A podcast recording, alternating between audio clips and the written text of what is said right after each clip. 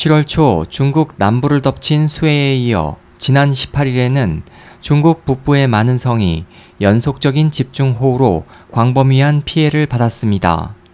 특히 이번 집중호우로 허베이성 한단시 일대의 현과 마을이 현지에 고립된 것으로 알려졌습니다. 중국 언론에 따르면 18일부터 이틀간 계속 호우가 내렸고 특히 서현에는 12시간 동안 460mm가 내려 사상 최고의 강수량을 기록했습니다. 이로 인해 교통이 끊겨 현내 많은 마을이 고립됐습니다.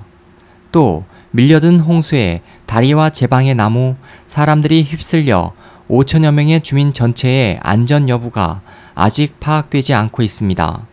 서현 치수본부는 지난 19일 정오 주민들에게 4시간 내에 마을에서 대피하라면서 다음 달 10일까지 본부의 통지 없이는 마을로 돌아갈 수 없다고 발표했습니다.